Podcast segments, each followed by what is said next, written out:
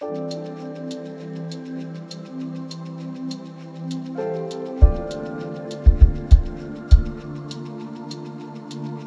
слушаете подкаст сообщества Undefined.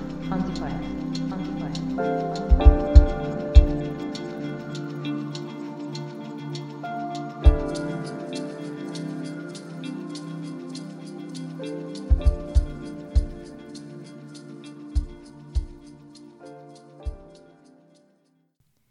Эрик Бернхардсен.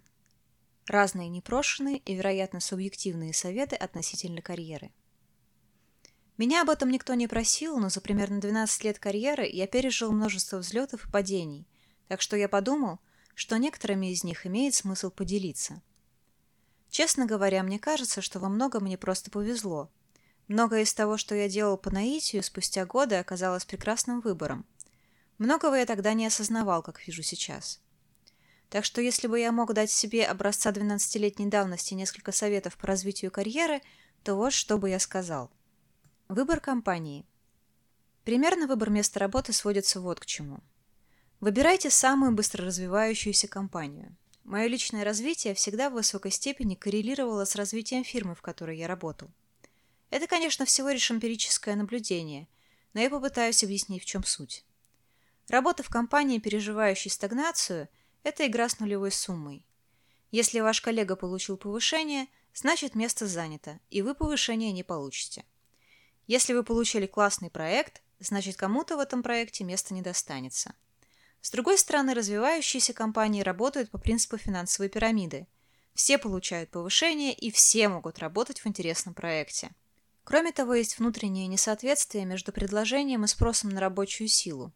В 25 я начал руководить командой Machine Learning, хотя формального образования в этой сфере у меня никогда не было. Почему? Уж точно не потому, что я был в этом лучшим.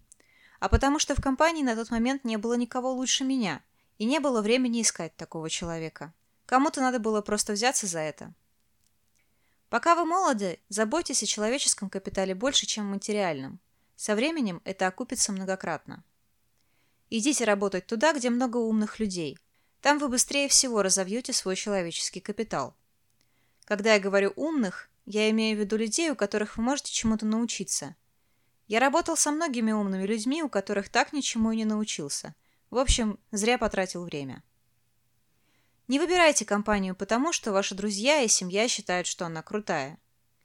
Рассмотрите вариант работы в сфере, где не особо много умных людей.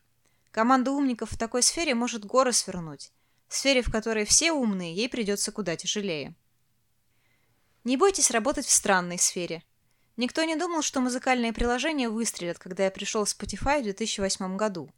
Думаю, то же самое думали про приложения для заказа такси в 2011.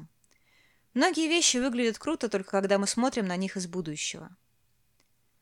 Не упускайте возможности постажироваться.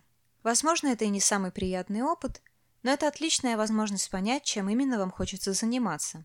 Обучение – это отчасти возможность отложить важные жизненные решения и больше узнать о том, что именно вам нравится делать. Если вам стало нечему учиться, значит настало время сменить работу. Человеческий капитал вместо внешних атрибутов. Я в целом считаю, что человеческий капитал – это вообще единственное, что имеет значение в длительной перспективе – если человек, закончивший престижный вуз, сломает ногу в день вручения диплома и пропустит его, и потом по какой-то необъяснимой причине так и не заберет свой диплом, станет ли он от этого менее продуктивным? Вовсе нет. Другой пример. Есть мнение, что люди с татуировками недальновидны. То есть кто-то может сказать, что татуировка – это негативный социальный маркер. Но если лично вы сделаете татуировку, это никак вашу личную ценность не изменит. Должность – это вещь, которой люди уделяют слишком много внимания. Существует ошибочное мнение, что должность открывает многие двери, но это не так. На деле должности могут даже навредить. Например, с момента, когда вы начинаете заниматься руководством, количество возможностей для вас уменьшается, потому что люди склонны полагать, что вы хотите дальше развиваться как менеджер. Но на самом деле спрос на менеджеров не так уж и велик. Большинство компаний предпочитают нанимать программистов и самим взращивать из них руководителей. Также очень опасно чрезмерно увлекаться чем-то, что превозносит в определенных кругах. Например, в академической среде главная цель – это пожизненный преподавательский контракт. В большой компании ваша ценность измеряется тем, как много у вас подчиненных. Легко предположить, что это что-то универсально ценное, но часто за пределами определенной сферы такие вещи мало что значат. Если вы устраиваетесь на работу в стартап, то их, вероятно, не впечатлит, а может и заставит отказаться от рассмотрения вашей кандидатуры то, что вы руководите тремястами людьми в огромной индустриальной компании со штаб-квартирой в пригороде. Важно заметить, что иногда внешние атрибуты все же могут быть полезны. Фишка в том, чтобы сконцентрироваться на тех, которые легко получить и которые дают при этом много привилегий. Например, стать кандидатом наук – это неимоверно затратно по времени и усилиям. Как попытаться закончить университет с самыми лучшими оценками? Это неплохие вещи сами по себе, но выгоды, которые вы из этого извлечете, несопоставимы с усилиями, которые придется затратить. С другой стороны, есть вещи с высокой отдачей по сравнению с необходимыми вложениями. Например, написать open-source проект, которым люди будут пользоваться, или опубликовать статью – или начать собственный бизнес, даже если он провалится. И множество других подобных занятий. Приобретение новых навыков. Вот несколько мыслей по этому поводу. Есть вещи, которым можно научиться самостоятельно, и вещи, которые нужно делать, чтобы им научиться. И они очень друг от друга отличаются. Навыки из второй категории более ценны в долгосрочной перспективе, потому что они более редки.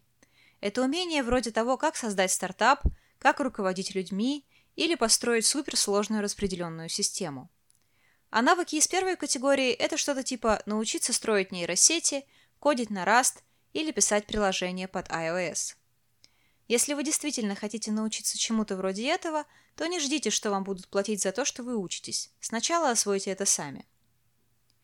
Читайте постоянно. Любые книги по технологиям или управлению бизнесом. Историческая литература тоже сгодится. Даже художественная литература лишней не будет. Еще читайте блоги и подписывайтесь на людей в Твиттере. Там очень много умных людей, которые говорят умные вещи. Так что вам не придется до всего доходить самостоятельно.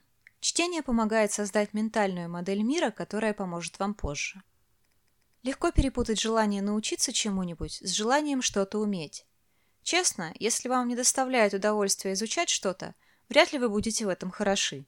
Уж извините.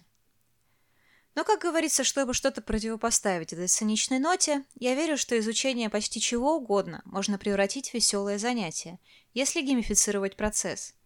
Например, делайте сторонние проекты, экспериментируйте. Хотите выучить Clojure, соберите простейшее веб-приложение и задеплойте его в облако. Выясните, что вас больше интересует – инструменты или задачи. Первое – это тот случай, когда вам очень нравится deep learning или функциональное программирование или распределенные системы, и вам очень хочется нырнуть в эту кроличью нору и стать экспертом. В этом случае лучше выбирайте работу в крупной компании, где у вас будет возможность заниматься одной технологией вглубь. Если же, напротив, вас интересует бизнес и результаты вашей работы, идите в стартап. Абсолютно нормально проводить все личное время, занимаясь тем, что вам интересно – нет, конечно, круто иметь личную жизнь и расслабляться иногда, но работать до часу ночи над своим личным проектом тоже нормально. В этом тоже есть свое очарование, если вам нравится процесс или вы учитесь чему-то новому. Недооцененные навыки. Я реально жалею, что не уделял больше времени некоторым умениям, когда был моложе. Коммуникативные навыки. Когда я переехал в США, я обнаружил, что явно недостаточно много вкладывался в изучение языка – Первый год я провел, читая тонны романов, подчеркивая слова, которых я не знал, и записывая их смысл на полях. Я даже записывал на диктофон, как я произношу те или иные слова, и потом слушал. Не то чтобы мой английский был ужасен, но лучше бы я отнесся к нему серьезнее заранее. Презентации и продажи.